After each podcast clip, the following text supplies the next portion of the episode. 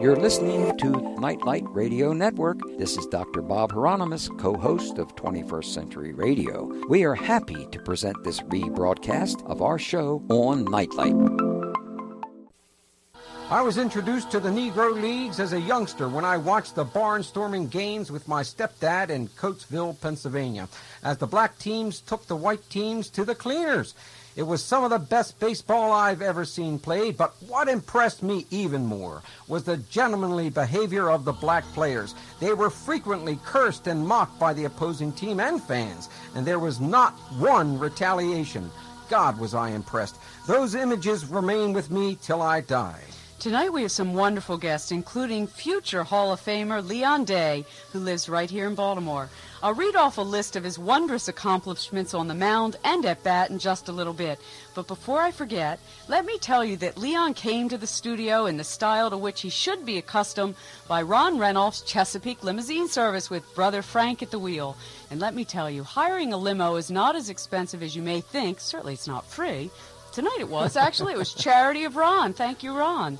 And it's well worth the satisfaction, particularly on special occasions, of not dealing with directions, parking, losing your car. And we've used the services of Chesapeake Limo for about 20 years. Assisting Leon is the president of American Baseball Classics, Lee Sherman, whose establishment is down there at the Inner Harbor. Lee brought some Negro baseball caps and photographs to be awarded as prizes tonight and on future programs. And to tell us a little bit about his store, another guest this hour will be baseball historian Todd Bolton, chairman of the Negro League Committee of the Society for American Baseball Research, or SABR. Todd will update us on the symposium taking place February the 8th, 9th, next week, called The Athlete in Black America 1850 to 1950, taking place at the John Brown Museum in Harpers Ferry, West Virginia. Also joining us tonight will be many of the people who contributed to making Leon Day's day, our day too, such a great success. It was a thrill for everybody. If you saw Leon on TV, you noticed he was wearing a Newark Eagles baseball jersey. In fact, he's wearing it again tonight. Still looks clean, pressed, wonderful. Guess you haven't pitched many games in it yet, huh? Nope. No dust on it yet. This shirt was created especially for Leon with his own personal number 10 on the back. Jerry Cohen of Ebbets Field Flannel will stop by for a few minutes. And atop Leon's head, and he's got it on tonight too, it's going to be warm, I think, a little bit, these wool caps, you saw a Newark Eagles cap courtesy of Steve Valeri's Roman Ink. And Sandlot legends Neil Lester, who, boy, what a commercial we got here, huh, friends? But all these guys donated stuff. Sandlot legends Neil Lester, who manufacture Negro League pennants, will stop by to present one of Newark Eagles' pennants to Leon Day. By the way, these pennants, hats, shirts, photos of these players, and much more are all available locally at Lee Sherman's store, American Baseball Classics, down where? At the Inner Harbor, of course. And second hour, we'll be joined by Hall of Famer Monty Irvin, who will give us a players' comparison view of the Negro Leagues versus the white major leaguers. Third hour, we'll hear from Larry Lester, treasurer and historian of the Negro League Baseball Museum in Kansas City, Missouri, for the historical and researchers' view of black baseball in America. We especially look forward to your calls that hour. And, of course, Leon Day and Todd Bolton are invited to stay with us through the entire program, but I don't think we're going to make it through the entire show. It depends on how much energy we got, right, guys? We apologize, friends, for the lengthy introduction tonight, but realizing how few of you listeners were aware of the Negro baseball leagues, much less the star player who resides to this day right here in Baltimore, we decided to fill you in before we get down to business. Leon Day was born in Alexandria, Virginia on October 30th, 1916. A versatile player, Leon played both second base and the outfield in his 22-year career. He was a switch hitter who was consistently around the 300 mark. One time, Day was locked in a 0-0 pitching battle with his old rival, Satchel Paige. Leon settled matters by homering off Satch in the ninth inning to score the game's only run and pocket the victory. As a matter of fact, Day won 3 out of 4 starts against Paige, and his 7 East-West All-Star Game appearances stand as a record for the Negro Leagues. Leon played professional baseball for 22 years, summer and winter, in half a dozen countries. He appeared in a record 7 Negro League All-Star games between 1935 and 1946 and set an All-Star record by striking out a total of 14 batters. His best season was in 1937 when in league play he finished the 61-game season going 13-0 with a .320 average. You know, I was telling Leon I made this terrible mistake when I was making a comment on his wonderful Leon Day, and I said his batting average, I abbreviated 3-0, and I really did mean 300, and I said I was so terribly embarrassed. I got it right tonight, a 320 average. During winter ball in 1939 to 1940, Leon Day established a new Puerto Rican League record for strikeouts in a single game with 19. He also led the league that winter with 168 strikeouts. In 1942, Leon Day established a Negro League record by striking out 18 Baltimore Elite Giants in a single game. Later that year, 1942, during the All-Star game, he and Satchel Paige each entered the game against each other in the 7th inning with the score tied 2-2. Leon faced 7 batters, struck 5 of them out, the last 4 in succession to end the game, and beat Paige 5-2. In 1942, Leon was named to the Pittsburgh Courier's All-Star. Boy, we got a lot of stuff on you. I'm telling you, for the American team, for the Negro Leagues, Day and Page were rated the 2 best pitchers, with Day being rated over Page.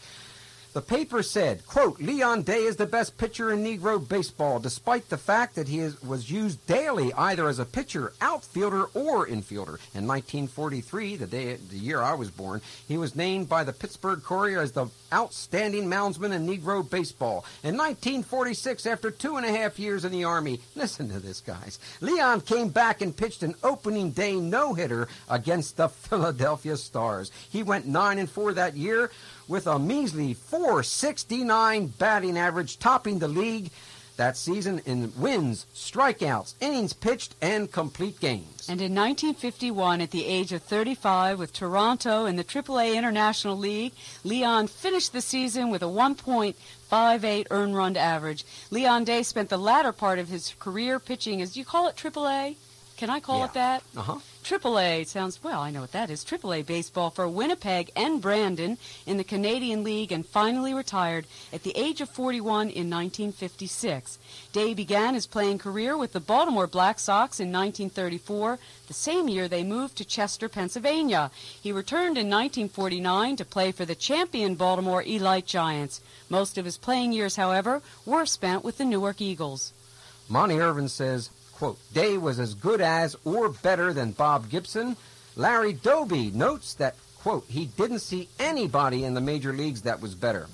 Well, welcome to 21st Century Radio's Hieronymus and Company, where knowledge comes first. Future Hall of Famer Leon Day. That was a fine time you've been having the last couple of days, Leon. And we understand it's far from over, because Governor William Donald Schaefer has something special planned for you in the weeks ahead. Leon, in your opinion, what was the difference between black and white professional ball? Well, the difference was the playing fields and the money, the pay. Yeah. That was the difference. You guys were making a lot more money than the white players, right? Oh, a whole lot more. That's right. I'm sorry. Yeah, I bet you were. What was different about the field? Well, they had better diamonds to play on. Their diamonds were, you know, smoother. But they were the same sizes? Same size, bases and everything, same thing, but we played on some rough diamonds. Yeah, I bet you did play on some rough diamonds. And the pitching was a lot different, wasn't it? Oh, yeah. Tell us about that. Pitching was for real.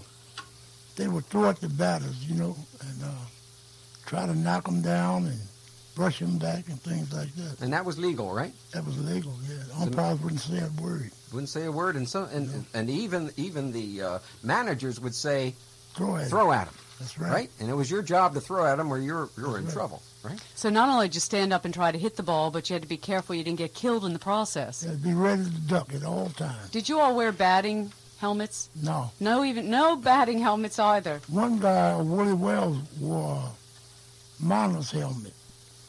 You know, one of the miner's caps? He was the first one I seen to wear a helmet. He must have been one of the first to get hit hard in the head. And he said, I think I need protection from that. Now, there are some other pitches that were legal in the Negro Leagues that the white leagues weren't allowed to throw. Tell us a little bit about those, what we call illegal pitches. Well, there was sandpaper. They'd use sandpaper to rough the ball up. What would that do when they did that?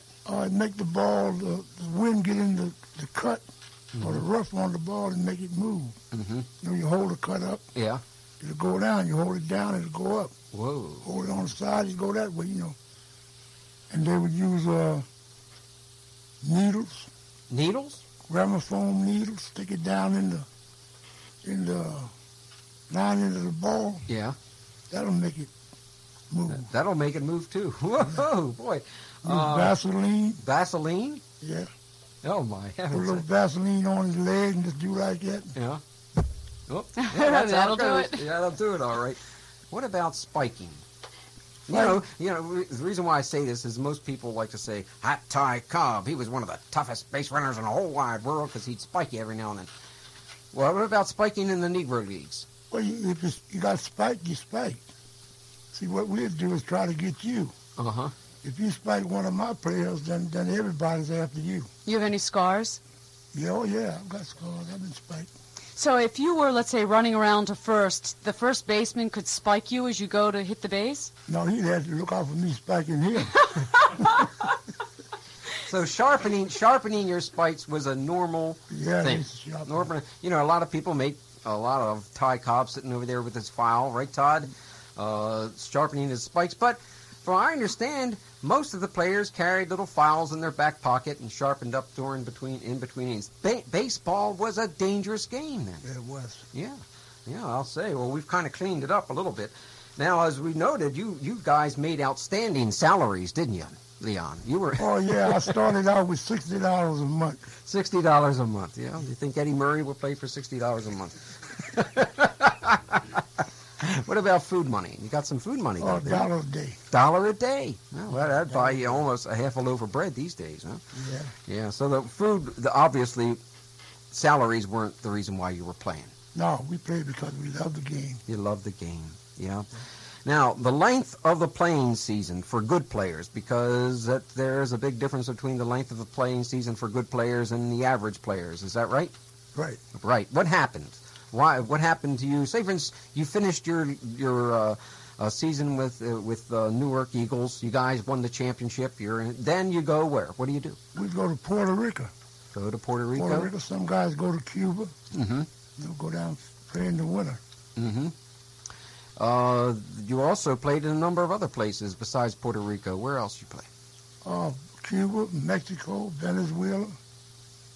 Down south. Were the rules the same down there, like the spiking, the throwing the ball at the players? Not as much as in the Negro Leagues. Mm-hmm. Because when we went down, it was only three Americans on a team. That's right. They wouldn't allow more than a certain order, right? Three. Right. Yeah. Mm-hmm. Because the American teams were better and they didn't want you to overstock the fields? Yeah. Hmm. Well, friends, I know we're coming up on a break here. As a matter of fact, we're just about a little bit past our time of our break. We're going to take a pause here. We're going to pay for this show, and we'll be right back. We're talking all 3 hours tonight about Negro baseball legends with Leon Day right now, former star of the Newark Eagles, and many other contributors. All right, friends, are you ready to win another prize? Get your notes out from last week's show. Listen to what you're going to win. A Negro League baseball cap courtesy of Lee Sherman and American Baseball Classics down there at the Inner Harbor. A signed Leon Day card from the Ron Lewis Collection. A signed copy of Leon Day's statistics and biography compiled by Todd Bolton. A Negro League Baseball Museum brochure. That's correct, friends. An Ebbets Field Flannel catalog. And a Josh Gibson baseball card from Eclipse Books. All 6 items. You should have taken notes. All right. Now, friends, we do have an important person on the line we want to get to immediately. His name is Jerry Cohen. Well, let me tell you a little bit about Jerry, because one of the most painful things I learned about the Negro Baseball Leagues is that not only were they not given pensions, but they were commonly not allowed to keep their own uniforms. Isn't that something, guys? We wanted to have Leon dressed in a Newark Eagles shirt for Leon Day, so we turned to Jerry Cohen, president of Ebbets Field Flannel in Seattle, Washington, to help. Ebbets Field Flannel created a special shirt for Leon with his own number 10 on the back, together with a replica of his cap. And those of you who saw Leon Day last Friday on the nightly news on all 4 TV stations in Baltimore have already seen Jerry's handiwork. So we asked Jerry to stop by so we could thank him for his generosity. Welcome to 21st Century Radio's Hieronymus and Company, where knowledge comes first. Jerry!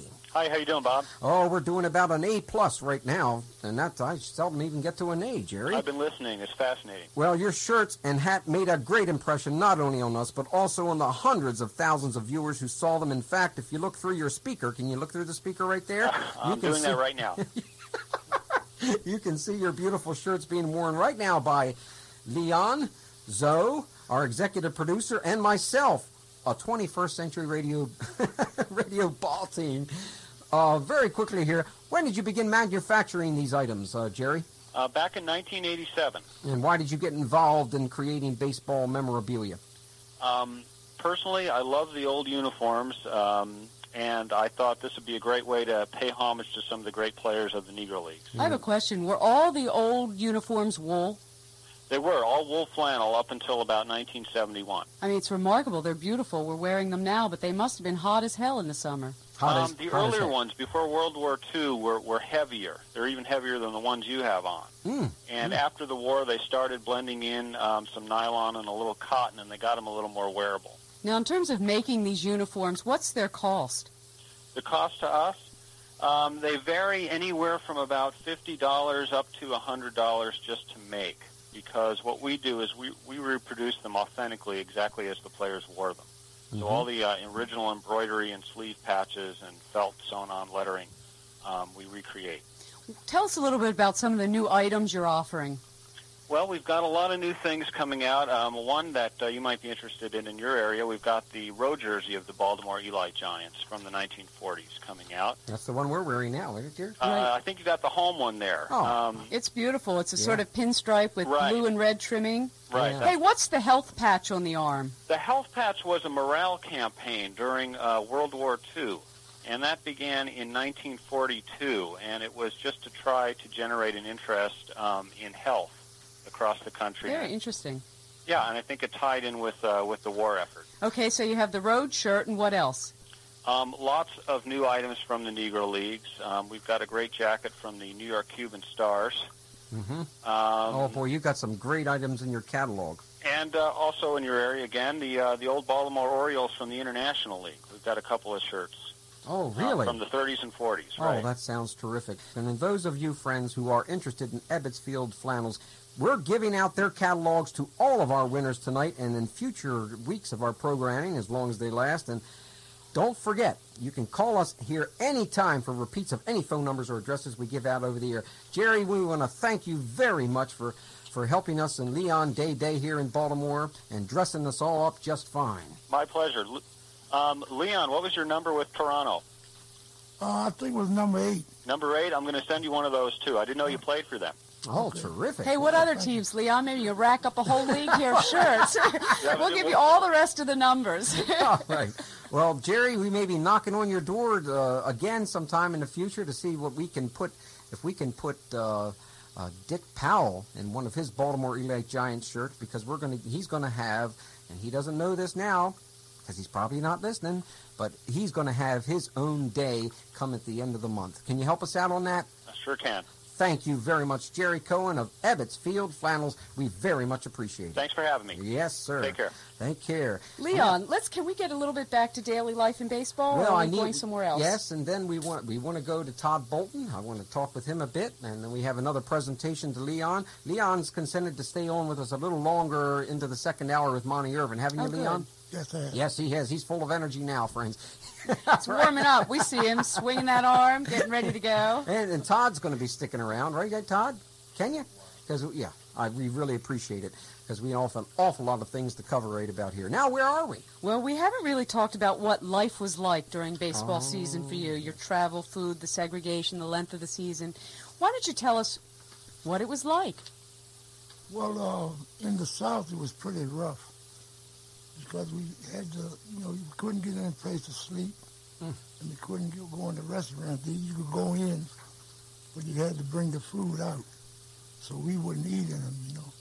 we'd go to a grocery store and get the bologna, cheese, milk, onion, loaf of bread, and eat in the bus. And you basically went from one game into the car, and lots of times you did. You traveled 7 or 8 men in a car, right? Yeah. Not always a bus. When I first started, we were riding cars. And so you all would follow one another from town to town, stop when you could in a place you could find. How did it feel then as you approached a field? I mean, to me, feelings are something that never leave you. When you finally got to the field and you could put the travel behind you, what was the first things you all did? Well, the first thing we did, we put on our uniforms and go out and start practicing. You know, run around, loosen up. Mm-hmm. Yeah. How long were your warm-up periods? Different from modern times? No, about the same. We have infield about 10 minutes. Uh-huh. Now, you faced some mighty tough batters, Josh Gibson, Buck Leonard, Roy Campanella. Who was, in your opinion, the toughest to handle, and how did you pitch to him? Well, Buck was the toughest of those three.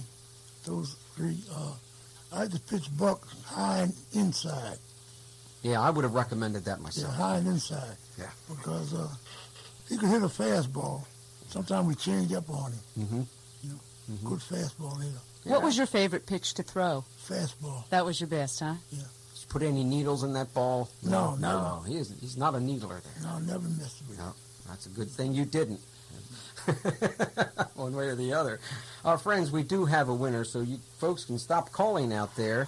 Let's quickly put the winner online, ask him the question, and then move on, because we want to get to Todd Bolton. Is this Luigi? Yes, it is. You've just won a whole bunch of stuff. A Negro League baseball cap courtesy of Lee Sherman, a signed Leon Day card from Ron Lewis Collection, signed copy of Leon Day's stats and bio, compiled by Todd Bolton, a Negro League Baseball Museum brochure, an Ebbets Field Flannel catalog, and a Josh Gibson baseball card from Eclipse Books. All 6 items are yours. Hey, Luigi, are you a baseball fan? Yes, I am. You have any question for Leon Day? I just, you know, I've read about the Negro Leagues and everything, and I think his records were fantastic, and I want to congratulate him on his on everything he's done, on his accomplishments. Thank you. God bless everybody. Thank you very much. Now, before we get to some of those other prizes, I must pull Todd Bolton on the microphone. Come on over here, Todd. Batter up, airtime. Yeah, how's your curveball there, Todd? All right. turn the mic a little more towards you. Yeah, you got to speak right into that microphone there. Yeah, don't be afraid of that. You can eat it up there. As you probably know, this is the beginning of Black History Month, and one good way to celebrate it is taking place on February 8th and 9th in Harpers Ferry, West Virginia, at the John Brown Museum. It's called The Athlete in Black America, 1850 to 1950. It's a symposium, and joining us here to tell us about it is Todd Bolton, chairman of the Negro League Committee of the Society for the American Baseball Research. Did I get that right? I'm a member. Dick Clark is our chairman. I'm a member of the Negro League Committee. If Dick's going to beat me up now that I made you chairman. I'll protect you, honey. All right, we'll get out both your bats. Yeah, I got my Leon Day back now. All right, friends. Todd has been limoed around with Leon Day this weekend, and again, we owe our thanks to Chesapeake Limo Service and Ron Renolf. Todd, who is sponsoring this symposium? It's being sponsored by the National Park Service, the Harpers Ferry Historical Association, Jefferson County NAACP, and FOCUS, a local substance abuse prevention organization in the area. So. Now, why don't you tell us a little bit about what is scheduled for the symposium? Well, we're pretty excited about it. We've got a lot of special guests coming in. We're not only focusing on Negro League baseball, but also on black professional basketball before the color barrier was broken. So we have Leon Day from the Newark Eagles, his teammate Max Manning, Wilmer Fields from the Homestead Grays will be coming in, Jim Cohen from the Indianapolis Clowns, and Zach Clayton, who played with a number of Negro League teams. He also played professional basketball, and he was also the first black professional boxing referee in American history. And then a number of members of the Harlem Renaissance Five. In fact, we're going to have 5 of the 6 living members of the Harlem Renaissance Five teams of the 1920s and the 1930s. So it should be a real exciting weekend with some great, great professional black athletes. I'm telling you, that sounds terrific. Now, you answered most of my questions. What are the costs, and who do you contact? Well, there's no charge for the symposium. No charge? Excuse me? No charge? No charge for the symposium at all. Just you come into the park, and it's the you would pay the park entrance fee, and that's $5 per vehicle. But the symposium is just it's an activity. You come in, come and go as you like. That evening, we will have a banquet that's sponsored by the Historical Association and the NAACP. The cost for the banquet is $15, but the daily activities there's no charge at all for that. Now, I understand there's another important project that will be culminating this April the 4th in Baltimore, and we're going to have you on the show again, not just our local show, but our national show on this. It's called the Ben Taylor Memorial. Briefly, who was Ben Taylor, and why is the memorial necessary? Well, Ben Taylor was one of the greatest first basemen in black baseball history. He and Buck Leonard are generally considered the two greatest first basemen. They didn't play during the same period. Ben started his career in 1908 with the Birmingham Giants and was really wrapping his career up when Buck started. In fact, he was Buck's first professional manager here in Baltimore with the Baltimore Stars in 1933. Wow. Ben, after coming here in 1926, spent the rest of his life in Baltimore and is buried here in Arbutus Memorial Park. About a year and a half ago, I was exploring the graveyard and discovered that he didn't have a gravestone, he didn't have a number, he didn't have anything. It was an unmarked grave. So I got together, talked to Monty and Leon and some of the others, and we decided we would start a committee to raise funds to mark his grave, and we've been very successful in our efforts, and we have a ceremony planned for Saturday, April 4th at 1 p.m. at the Arbutus Memorial Park to formally dedicate the Ben Taylor Memorial. Well, friends, I'd like to invite everyone. We're definitely going. I'm going to wear my hats and shirts and everything else, especially since it's just before the opening day. That's right. And Todd's going to return with us in future shows to discuss this and other projects. Now, if you have an interest in black baseball, you should join the Negro League Baseball Museum in Kansas City, Missouri, and lend them your support to educate Americans about these forgotten sports heroes. And the telephone number at the Negro League Baseball Museum is area code 816-221-1920. That's 816-221-1920. And Larry Lester, their president, will be with us tonight at midnight. Ah, yes. Midnight with Larry Lester.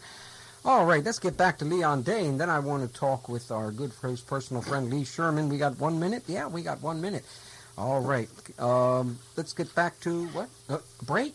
You're going to give me a break now? All right, we're breaking now, friends. I've been overruled and thrown out. How do you like that? Thrown out at the plate. At least you made it that far. Yeah. Yes, friends, what's a ball game without a pennant? Well, when I first located an original Baltimore Elite Giants pennant for purchase, I realized it was a rare find indeed, but I didn't want to pay $100 for it. No, I didn't want to.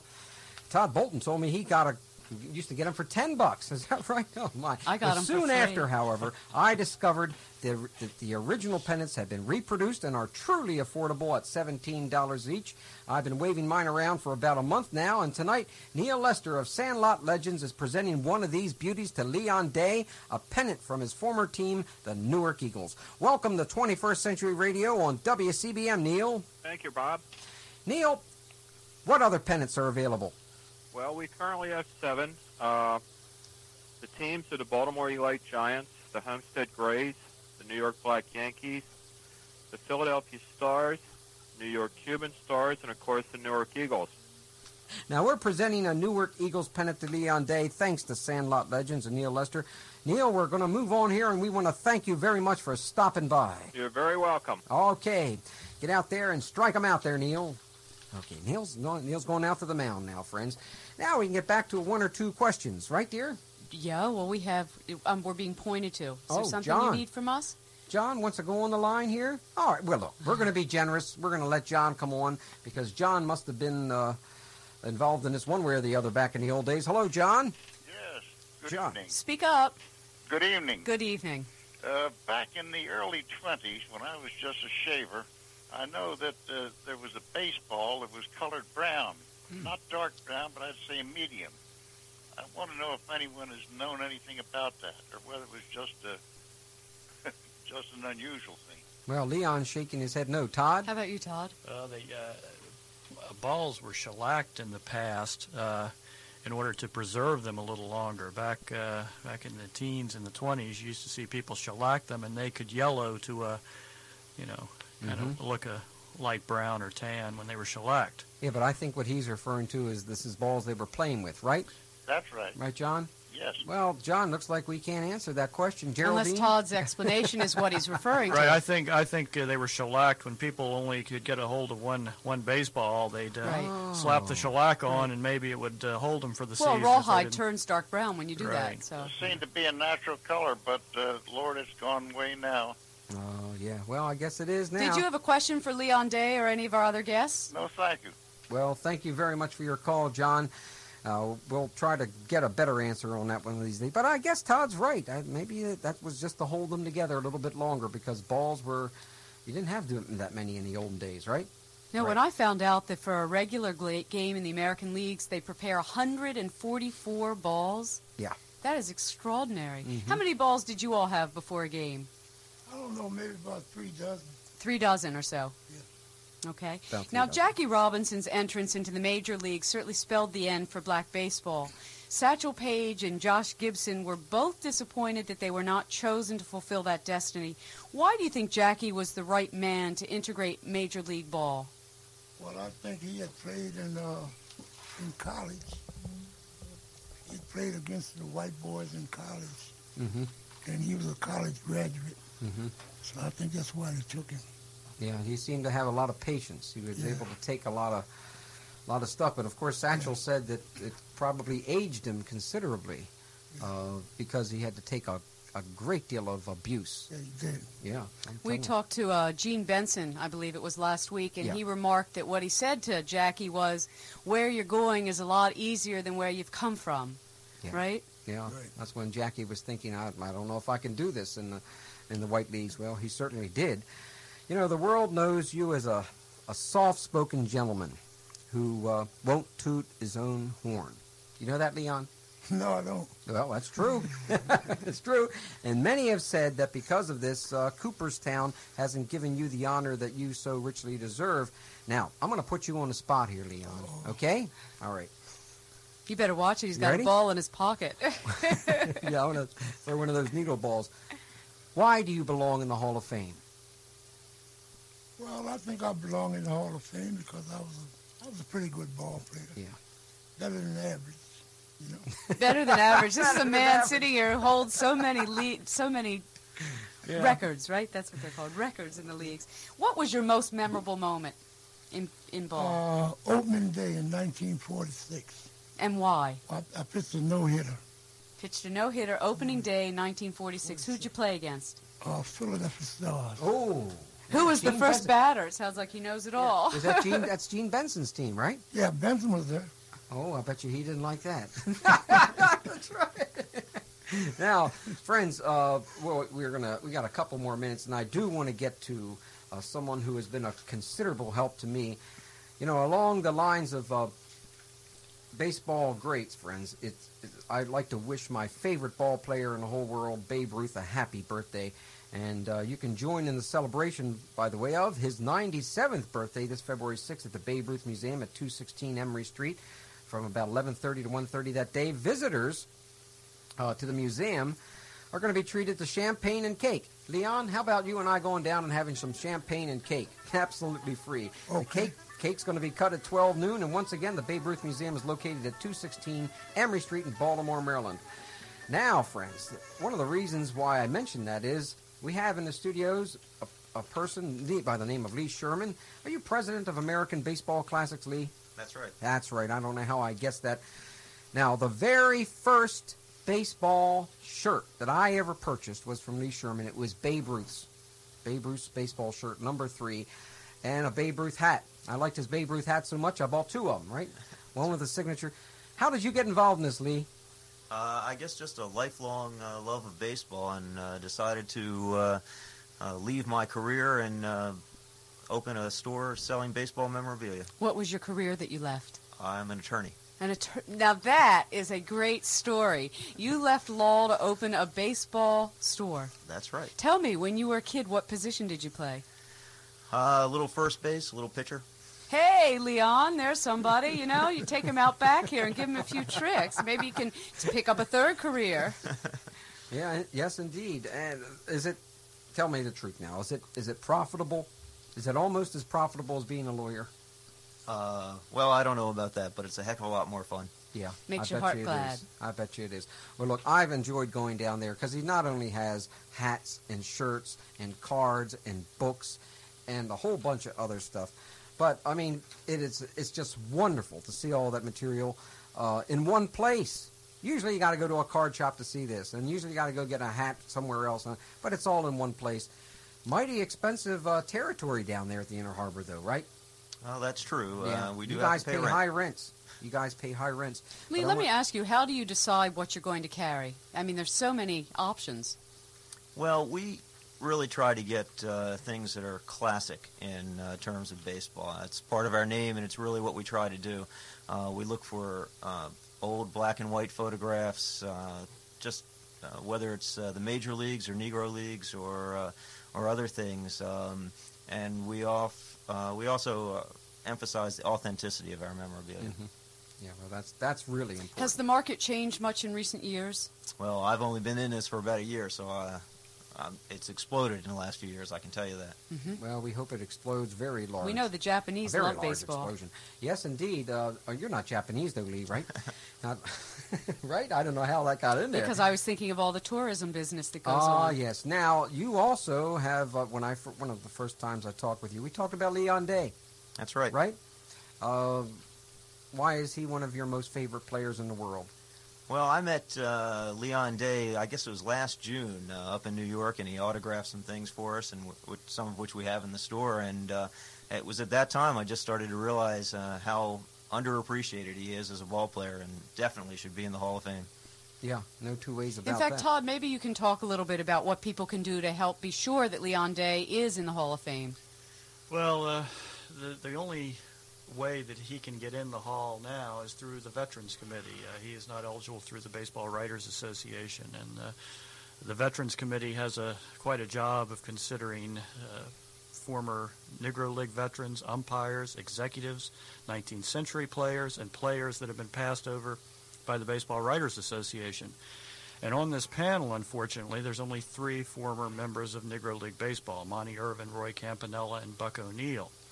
So our efforts over the years have been to write to these members of the Veterans Committee, which I think there are 19 at present, and try to educate them about Leon's career, and also encourage them to listen to firsthand accounts of the three members of the committee who have seen him and can speak for him. And so that's been our effort, is education, because we feel once people are thoroughly educated, he's a shoe-in. Do you happen to have an address that people could write to? I have the address list for each member. We write them at their residence. So if people are interested in participating in that, they can write to us here, Hieronymus and Company.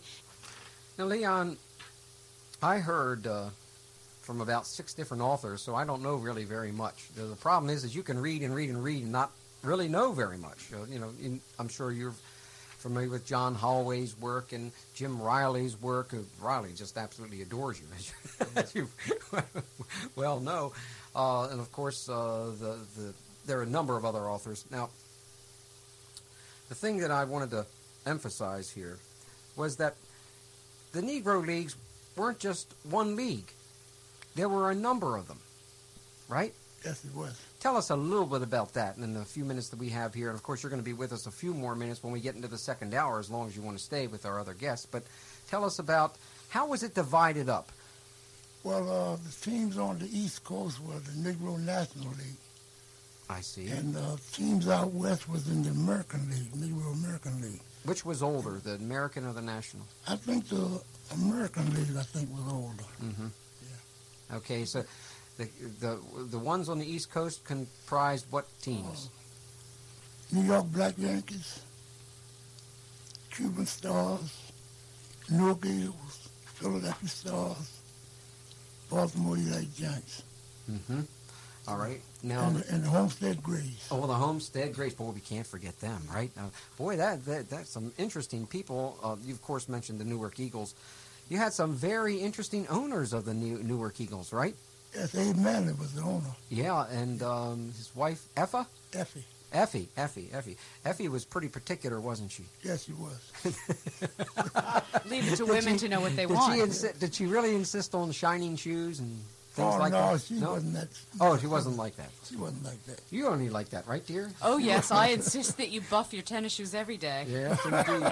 All right, now, further out west. We're actually, when we're talking about west, we're not talking about California right now. We're talking about... Kansas City. Yeah. Right, in Kansas City... What teams were out in that particular region? Kansas City was the Kansas City Monarchs. Team out there. Yeah. They had Chicago American Giants. They had St. Louis Stars. I think the Memphis Red Sox was in that. Oh, Memphis Red Sox. That league, and a couple more teams I can't remember. There is Birmingham Black Barons. Birmingham Barons, yeah. Oh, yeah, that's where Willie Mays played for a year, right? Yeah. Yep, yeah, indeed. All right, so we got about a minute left to go before we end our show tonight. That is, this hour tonight, friends.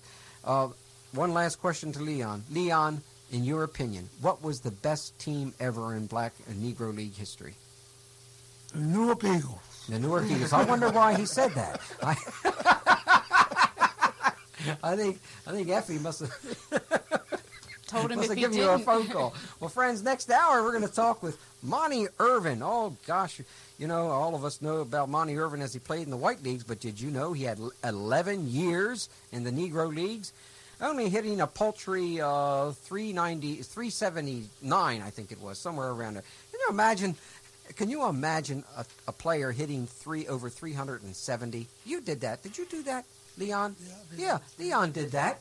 I did that once in Little League. Yeah. But you did not. Yes, I did. I hit over 400. Prove it. You know what he always says to me when I say something? Let's see the proof. Let me see your stats. Well, okay, dear. We're going to show you my stats next hour when we have Monty Irvin joining us. Leon's going to be here for a while, as long as he wants. Todd, Lee, and Geraldine. Geraldine's got a good pitching arm herself. We'll be back in just... Catcher. She caught Leon. Did she really?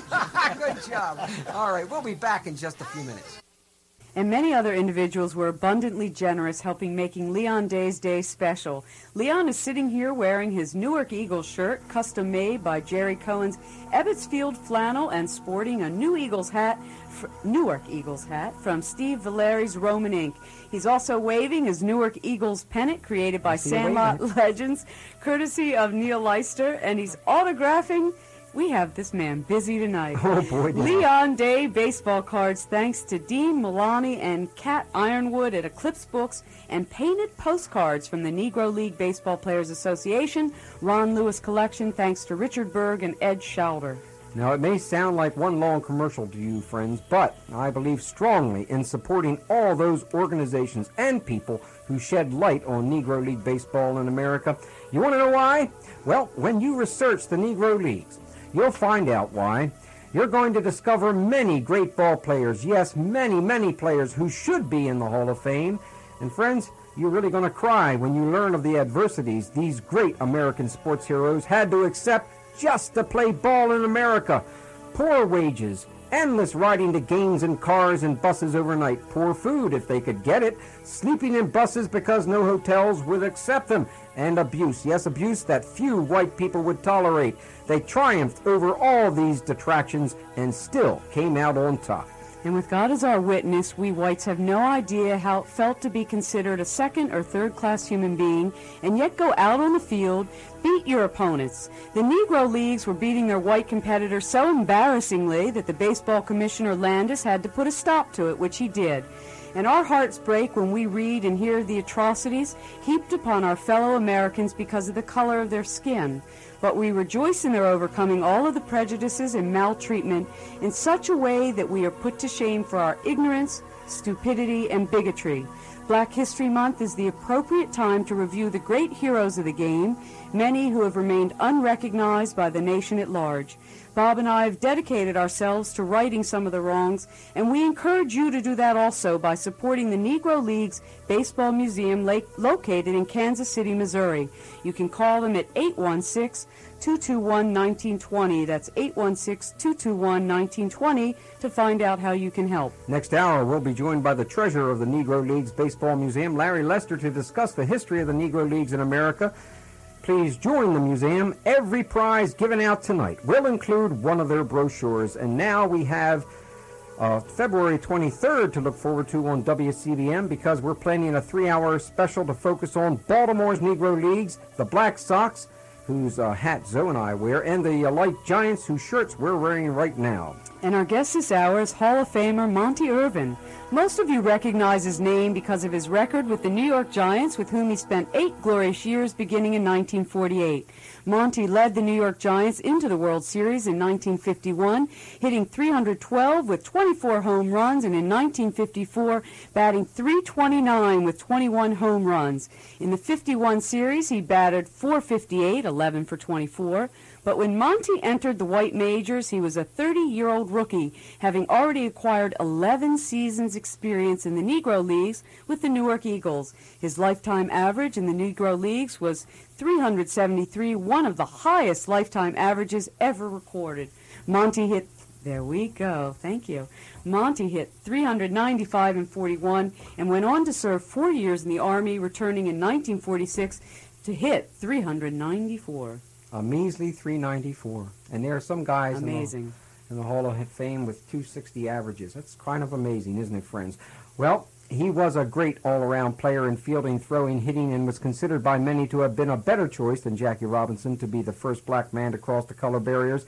Until recently, Monty worked for the Baseball Commissioner's Office of Public Relations. Elected to the Hall of Fame in 1973, Monty continues to serve on many committees and is also the president of the Negro League Ball Players Association, located at 425 Park Avenue, New York, New York 10022. The NLBPA, as they are known, has issued a series of 30 gorgeous full-color postcards depicting the Negro League stars, designed by artist Ron Lewis. Leon Day was signing his Ron Lewis cards at City Hall Friday for his many fans. Boy, there were so many. I couldn't believe how many people were there. We have a videotape of one endless line. It was just wonderful.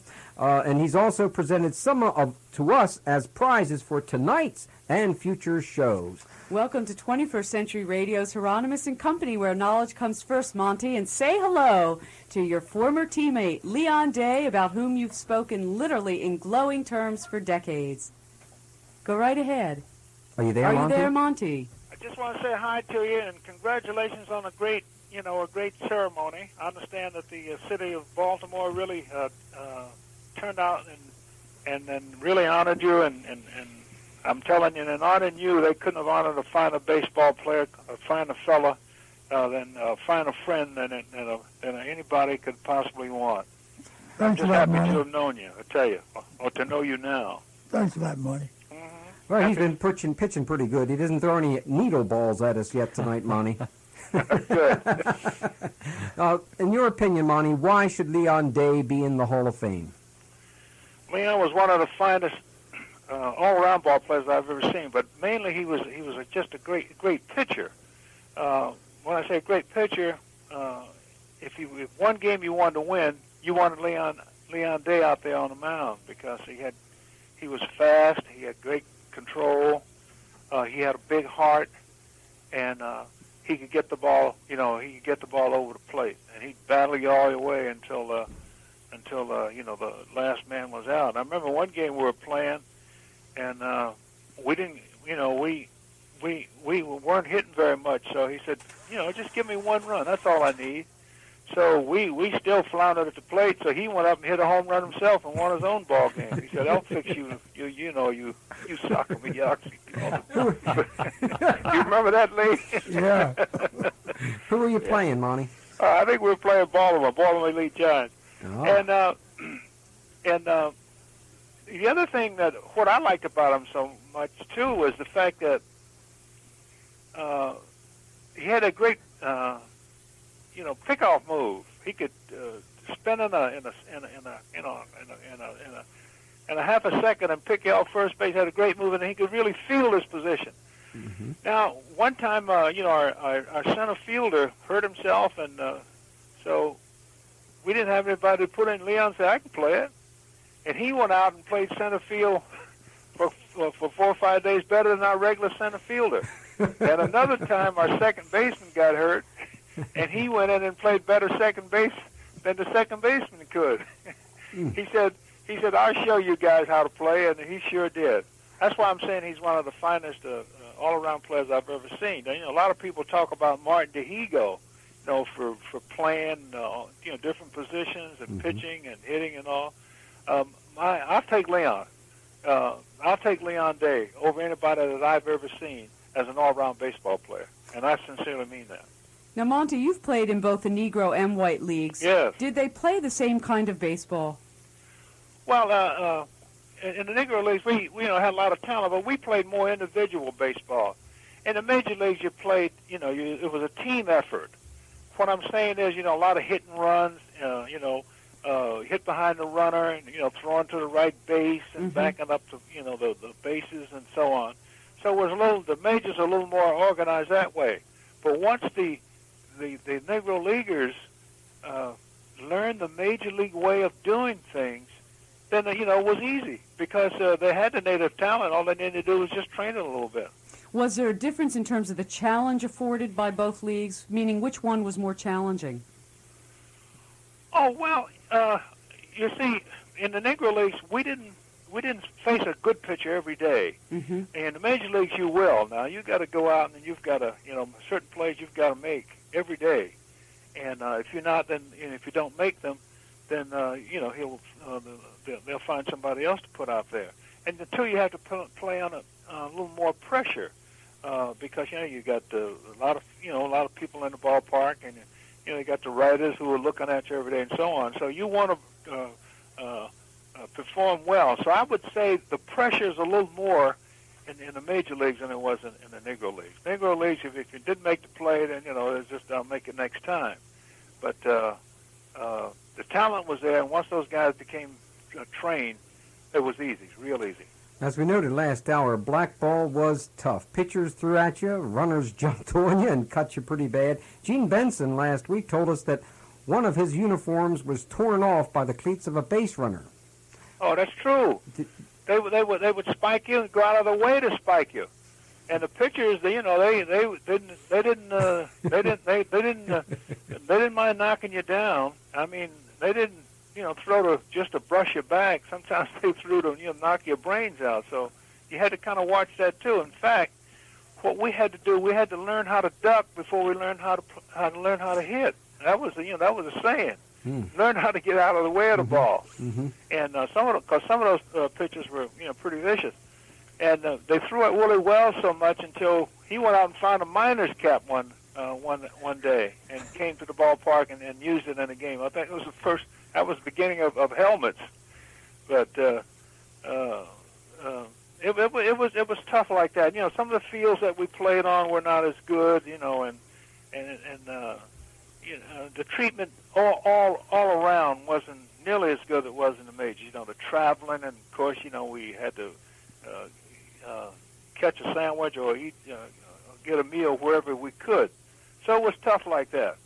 But again, those same guys that were played in the Negro Leagues, guys like Joe Black and Junior Gilliam and all the rest of Mays and myself and all the rest of Ernie Banks, Hank Aaron. Once we got to the majors, it became easy because we had already been through the hard knocks. Yeah, all we had to do then was just do the right thing because it was easier then because you got in a habit of playing one way, and which was the right way. It was easy. Leon had something to say there. Oh, Marty. Yeah. I never threw at you, did I? No. Just 4 or 5 times. Every time you faced me in Puerto Rico. And one time I asked him, I said, "Well, why are you throwing at me?" I said, "I'm only hitting 220, so I don't want you to start." True story. Yeah. In Aguadilla, Puerto Rico. And of course, you probably both remember what year, what day, the time of the day. Yeah, that's right. It was about 2:30 in the afternoon. Oh yeah, I remember that. Let me ask you. There's been a lot of comparisons made between Satchel Paige and Leon Day. Yeah. How are these two players alike? And I'm being told we have to go to a break. We're going to have to go to a break, and we'll let Monty think about this one because he's probably going to have to study up on it, right, Bonnie? Okay. You study up on that question, and we'll be right back after we sell everything we possibly can to everybody out there in Baltimore. Monty, you there? Yes, I'm here. All right. Now, we asked you before the break there have been a lot of comparisons made between Satchel Paige and Leon Day. How were they both alike, and how were they different? And who, in your opinion, was a better player, and in what way? Well, alike, I'll give you the sameness of them. Okay. Both of them were real good competitors. They were stingy. That meant that you didn't get many runs off them. Both of them threw very hard, and you could figure if you got one or two runs off them, then you were lucky. Leon was a much better hitter, much better fielder, and had a much better pickoff motion than Satchel. Not that Satchel wasn't didn't have a good one. You couldn't, first of all, you had to get on first off Satchel because he was a strikeout pitcher. And so both of them, it's just a paper-thin difference, in their ability. Both played a very long time, and both of them were, just real stars in the Negro League. Now, Satchel, of course, he came up early, got a lot of publicity, and always did what he said he was going to do. What do you mean by that? I mean this. He would come out sometime, or even put it in the paper sometime. He'd say, "I'm going to be real stingy today." In fact, he said, "I'm not giving up anything." And he went out and did that a few times, and the papers picked that up. And he almost never disappointed. And he told Josh one time, he said, "Big man," he says, just because we play on the same team doesn't mean that, I'm not the best of the two of us." And Josh said, "What are you talking about?" He said, "Well, I'm going to teach you who the boss is." Ooh. And he got 2 outs, bases, and walked the bases full to get to Josh, and threw him. I think he threw him 3 pitches, and again, that proves that he was just a terrific competitor and always did what he said. Now, on the other hand, Leon was quiet and got the job done too, So we said, "Lee, how do you feel?" He said, "Well, just give me a run, and that's all I need." That's the way, that's the kind of guy he was. Mm-hmm. Quiet but very efficient, and would always get the job done for you.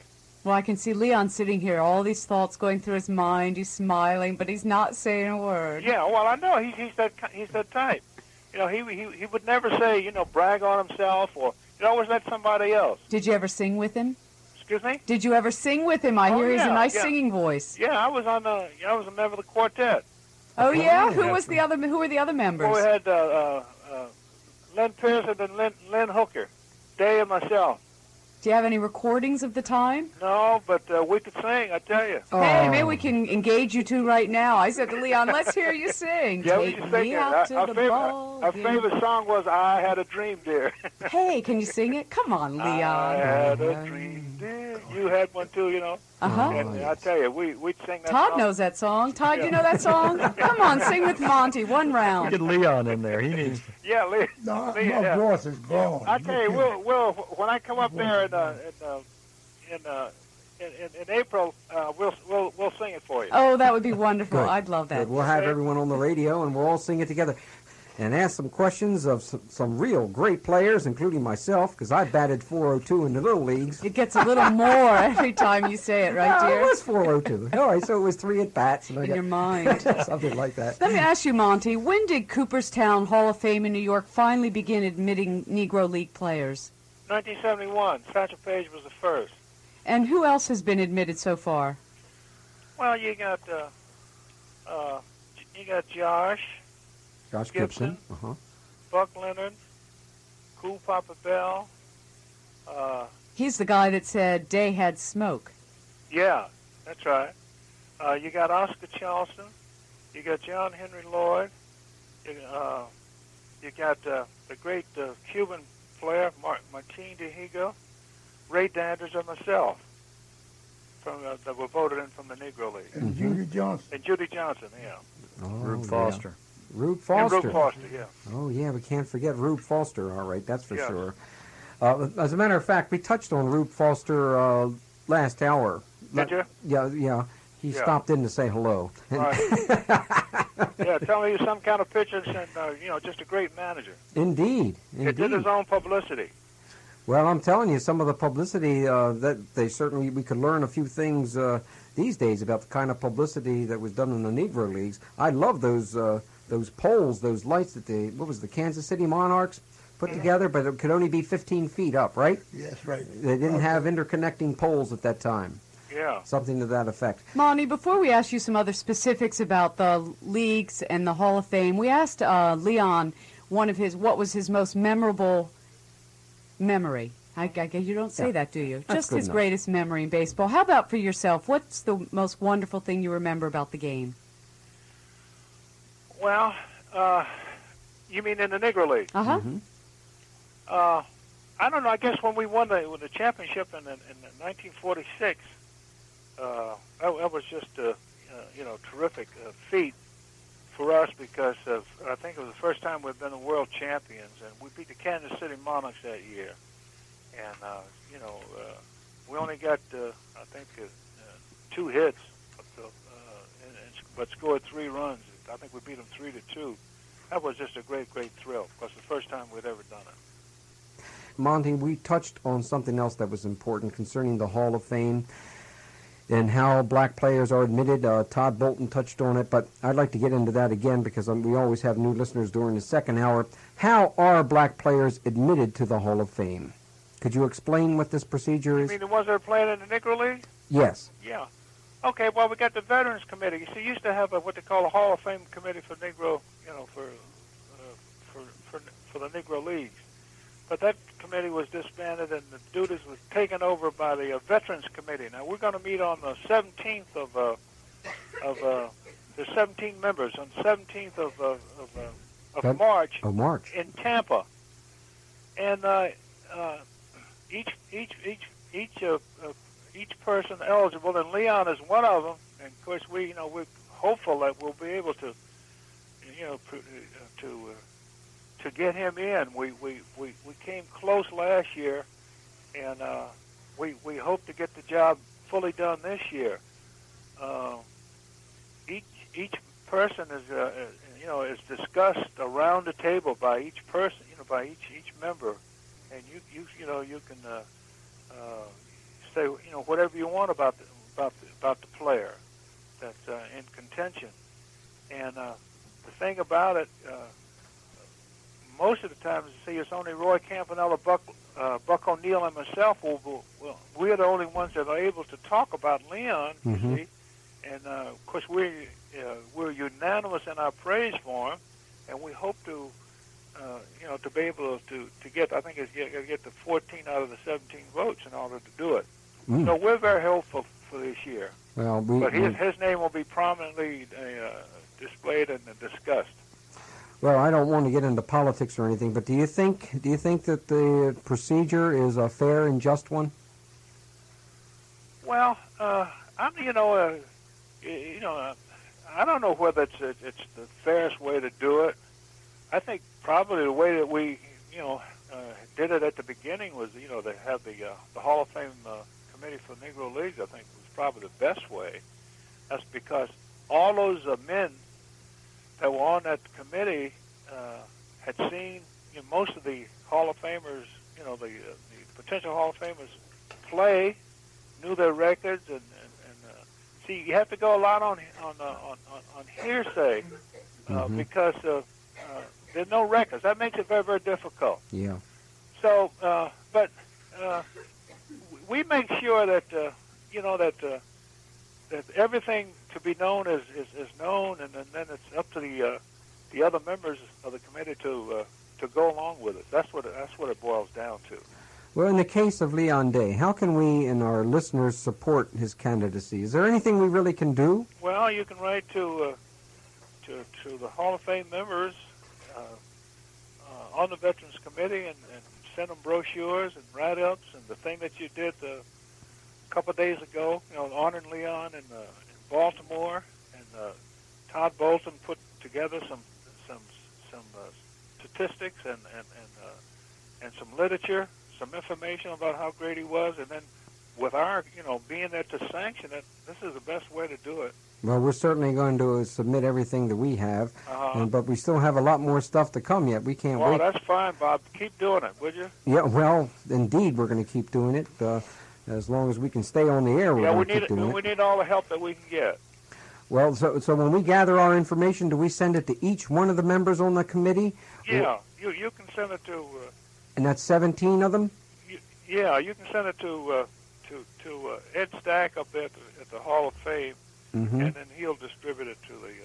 all right. Well, we'll put together 17 videos and 17 everything else's and send them on up to Ed Stack, because they really should take a look at what's going on down here in Baltimore, and we just can't wait to wait until we see exactly what the governor's going to be doing for Leon Day in the state of Maryland, not just the city of Baltimore.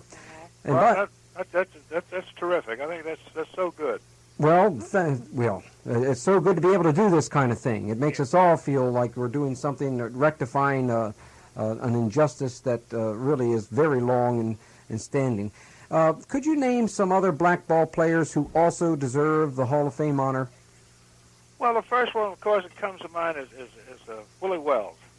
Never a better shortstop ever lived than Willie Wells. Why is that?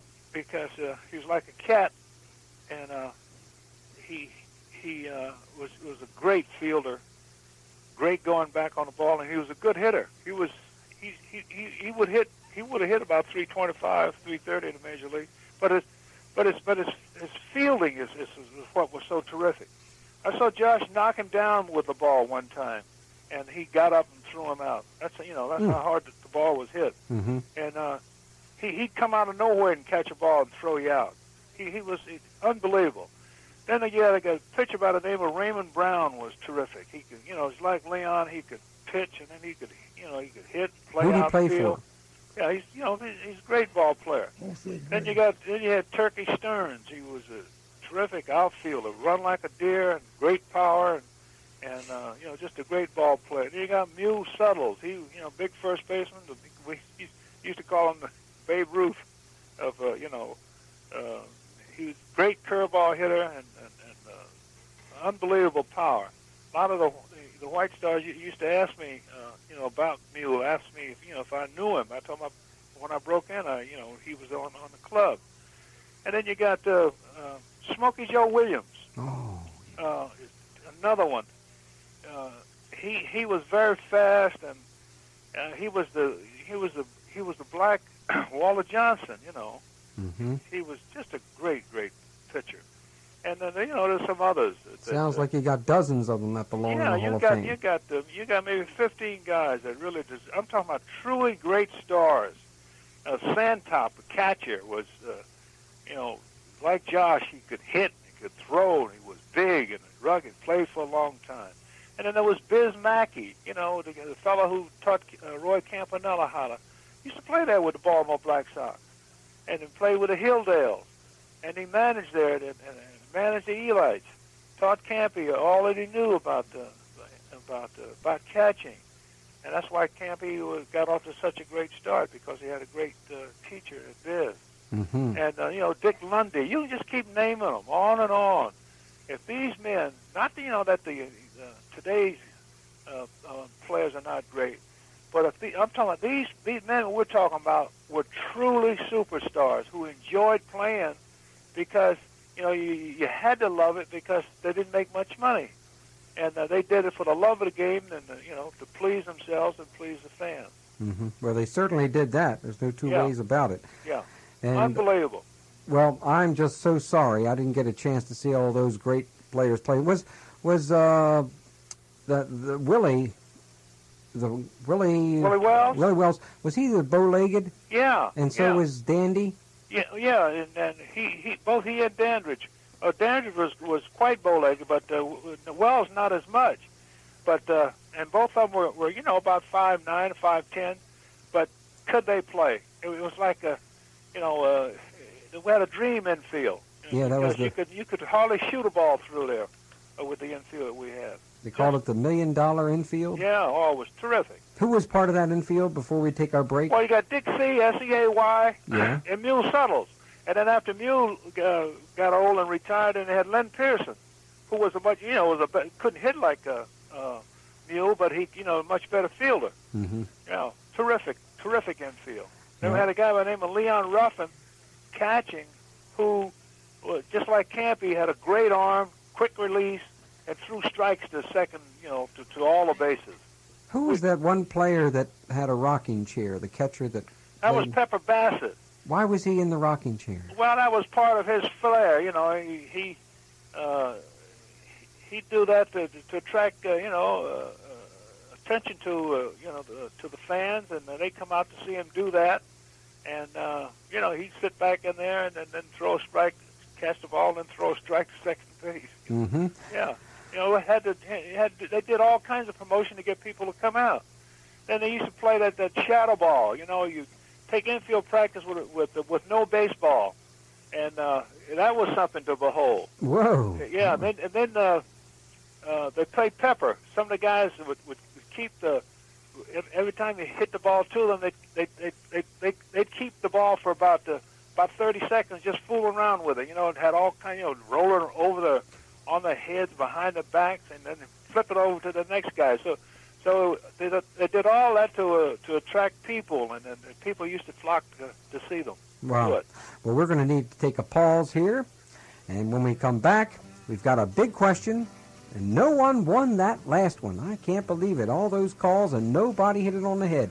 Well, that's tough. That's the way it goes, friends. We're going to take a break. When we come back, we'll be talking some more with Monty Irvin, Leon Day, Todd Bolton, Lee Sherman, Dr. Bob, Geraldine, and everybody else that's in the studio that's hanging around. Okay? All right.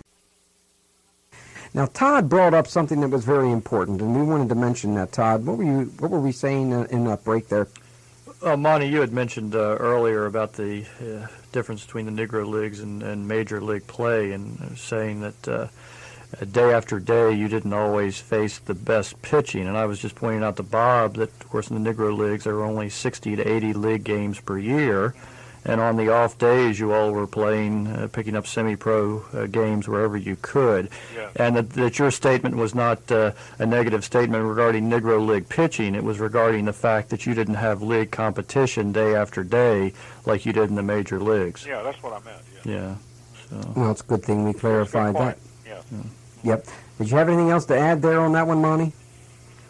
Well, no. I think Todd he explained it perfectly. You know, but you know, some of the semi-pro teams, you know, had real good pitchers, and we against us, you know, they would throw, you know, the best that they had. They, you know, it's. The black-white situation, they always try to beat the white team, try to beat the black team, and vice versa. So, you know, it was like a natural rivalry kind of a situation. Monty, could you get a little closer to your microphone there? Yeah, okay, how's that? Yeah, that's great. That's great. Now we can hear you. Now we can even hear you sing a little bit better. Yeah, okay. Yeah, all right, you know, before this hour closes there, and every line is lit up there, and they're all trying desperately to win that prize. You know, that's the way it goes. You think they're going to win it, Leon? Oh, yeah, somebody will win it. You think so? Well, I don't know. Sometimes our folks out there don't take enough notes, and we desperately tell them they better take notes. We tell them to keep their feet flat on the floor, eyes straight ahead, no talking, and take notes. That's how they should listen to the show. Right, Leon? Right. Okay. All right. Now, the NLBPA, the Negro League Baseball Players Association. What is it, Monty? Well, it's an association that was founded by Ed Schauder and Richard Byrd, and just out of because they're great fans, and mm-hmm. and Schauder, of course, is a lawyer, and Richard Byrd, he writes music. You know, just private citizens very interested in the Negro Leagues, and so the association was founded, and it's now we're trying to help all the the members. You know, the guys who used to play, I guess maybe 150, 200 still alive, and all of them around 65, 70, 80, 90 years old. Mm-hmm. And so I I've become the president, try to help out a little bit, you know, get a little publicity and raise some money for them. And we're doing a pretty good job. We're also receiving a lot of help from BAT. That's the Baseball Assistance Team.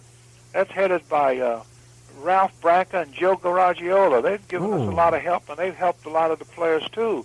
I'm talking about, you know, players who didn't have any health care. Some of the guys who never made very much money, they need some help. So they're being helped, and we hope to give them some more help by all the things that that's being done. And Bob, let me just say this. Yes, sir. By your, you know, pitching in and helping, and you know, of course, Todd, he's been doing, you know, been helping for so many years now.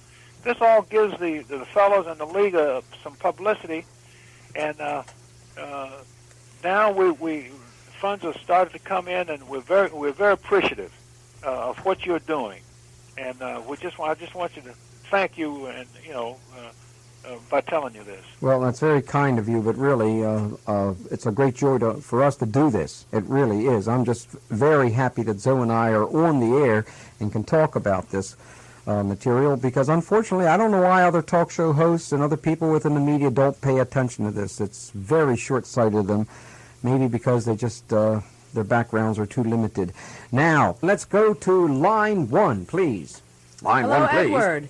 Hello. Go right ahead. Do you have a question for someone? Well, I have for Leon here. Does it recall Bugle Field? Oh. Yes, I do.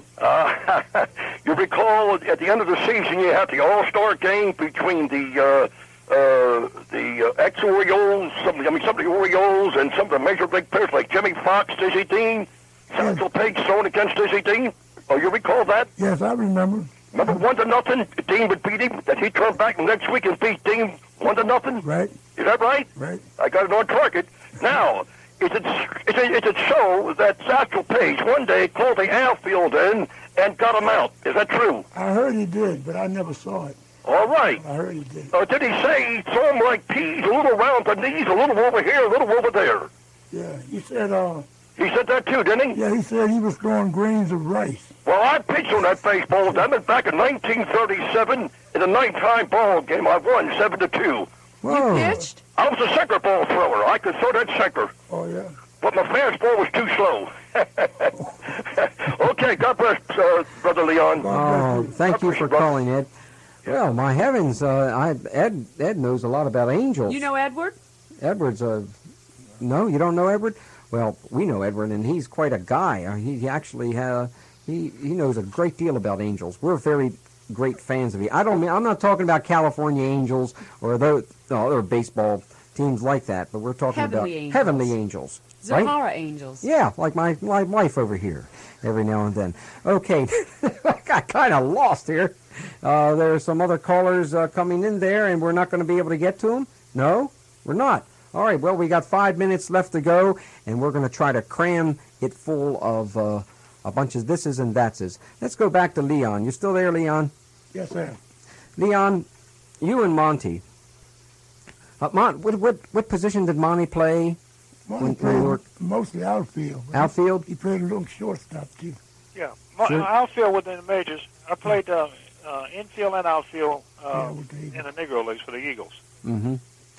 Well, when you two folks, you were how many years apart in age? Well, 3 or 4. Just 3 or 4? No, about 3 years. No, about 2 years. Yeah, about 2 years apart? Yeah. Uh-huh. So that actually you kind of like, were either of you mentors of one another? Or what? Either one of us what? Mentors of one another. Well, I learned a lot from Leon. Yeah. What about you, Leon?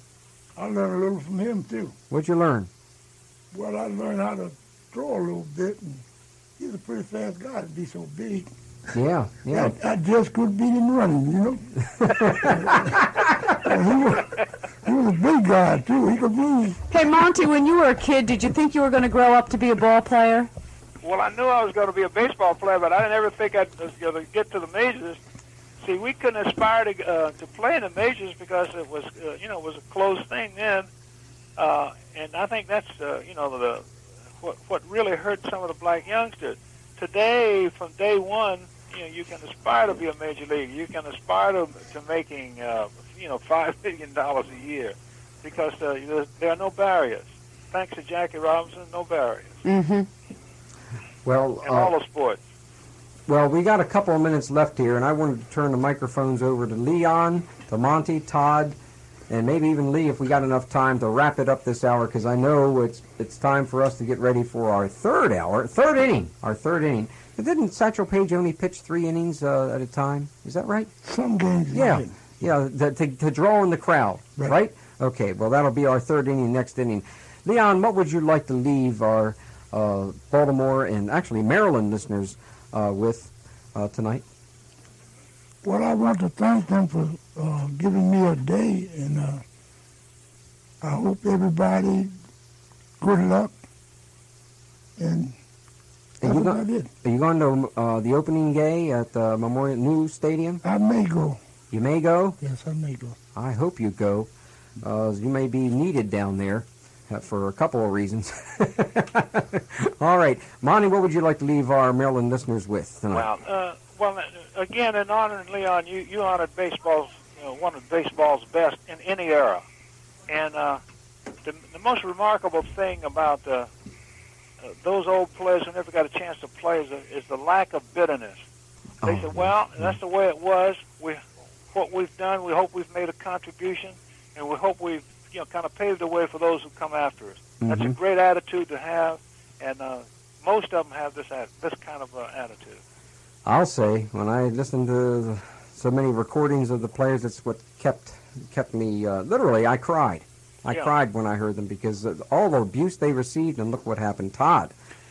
Well, I just like to congratulate you, Bob, on your endeavors here. This is wonderful, and also congratulate you on bringing two of the greatest Negro League players in history together for this opening show, because you have them right here in Leon Day and Monty Irvin. Well, thank you very much. Obviously, I've taken advantage of you guys. I want to know when I get my pitching lesson. Oh, yeah. I want to know when I get my batting lesson. I want to get back up to 402, Monty. You think you could teach me?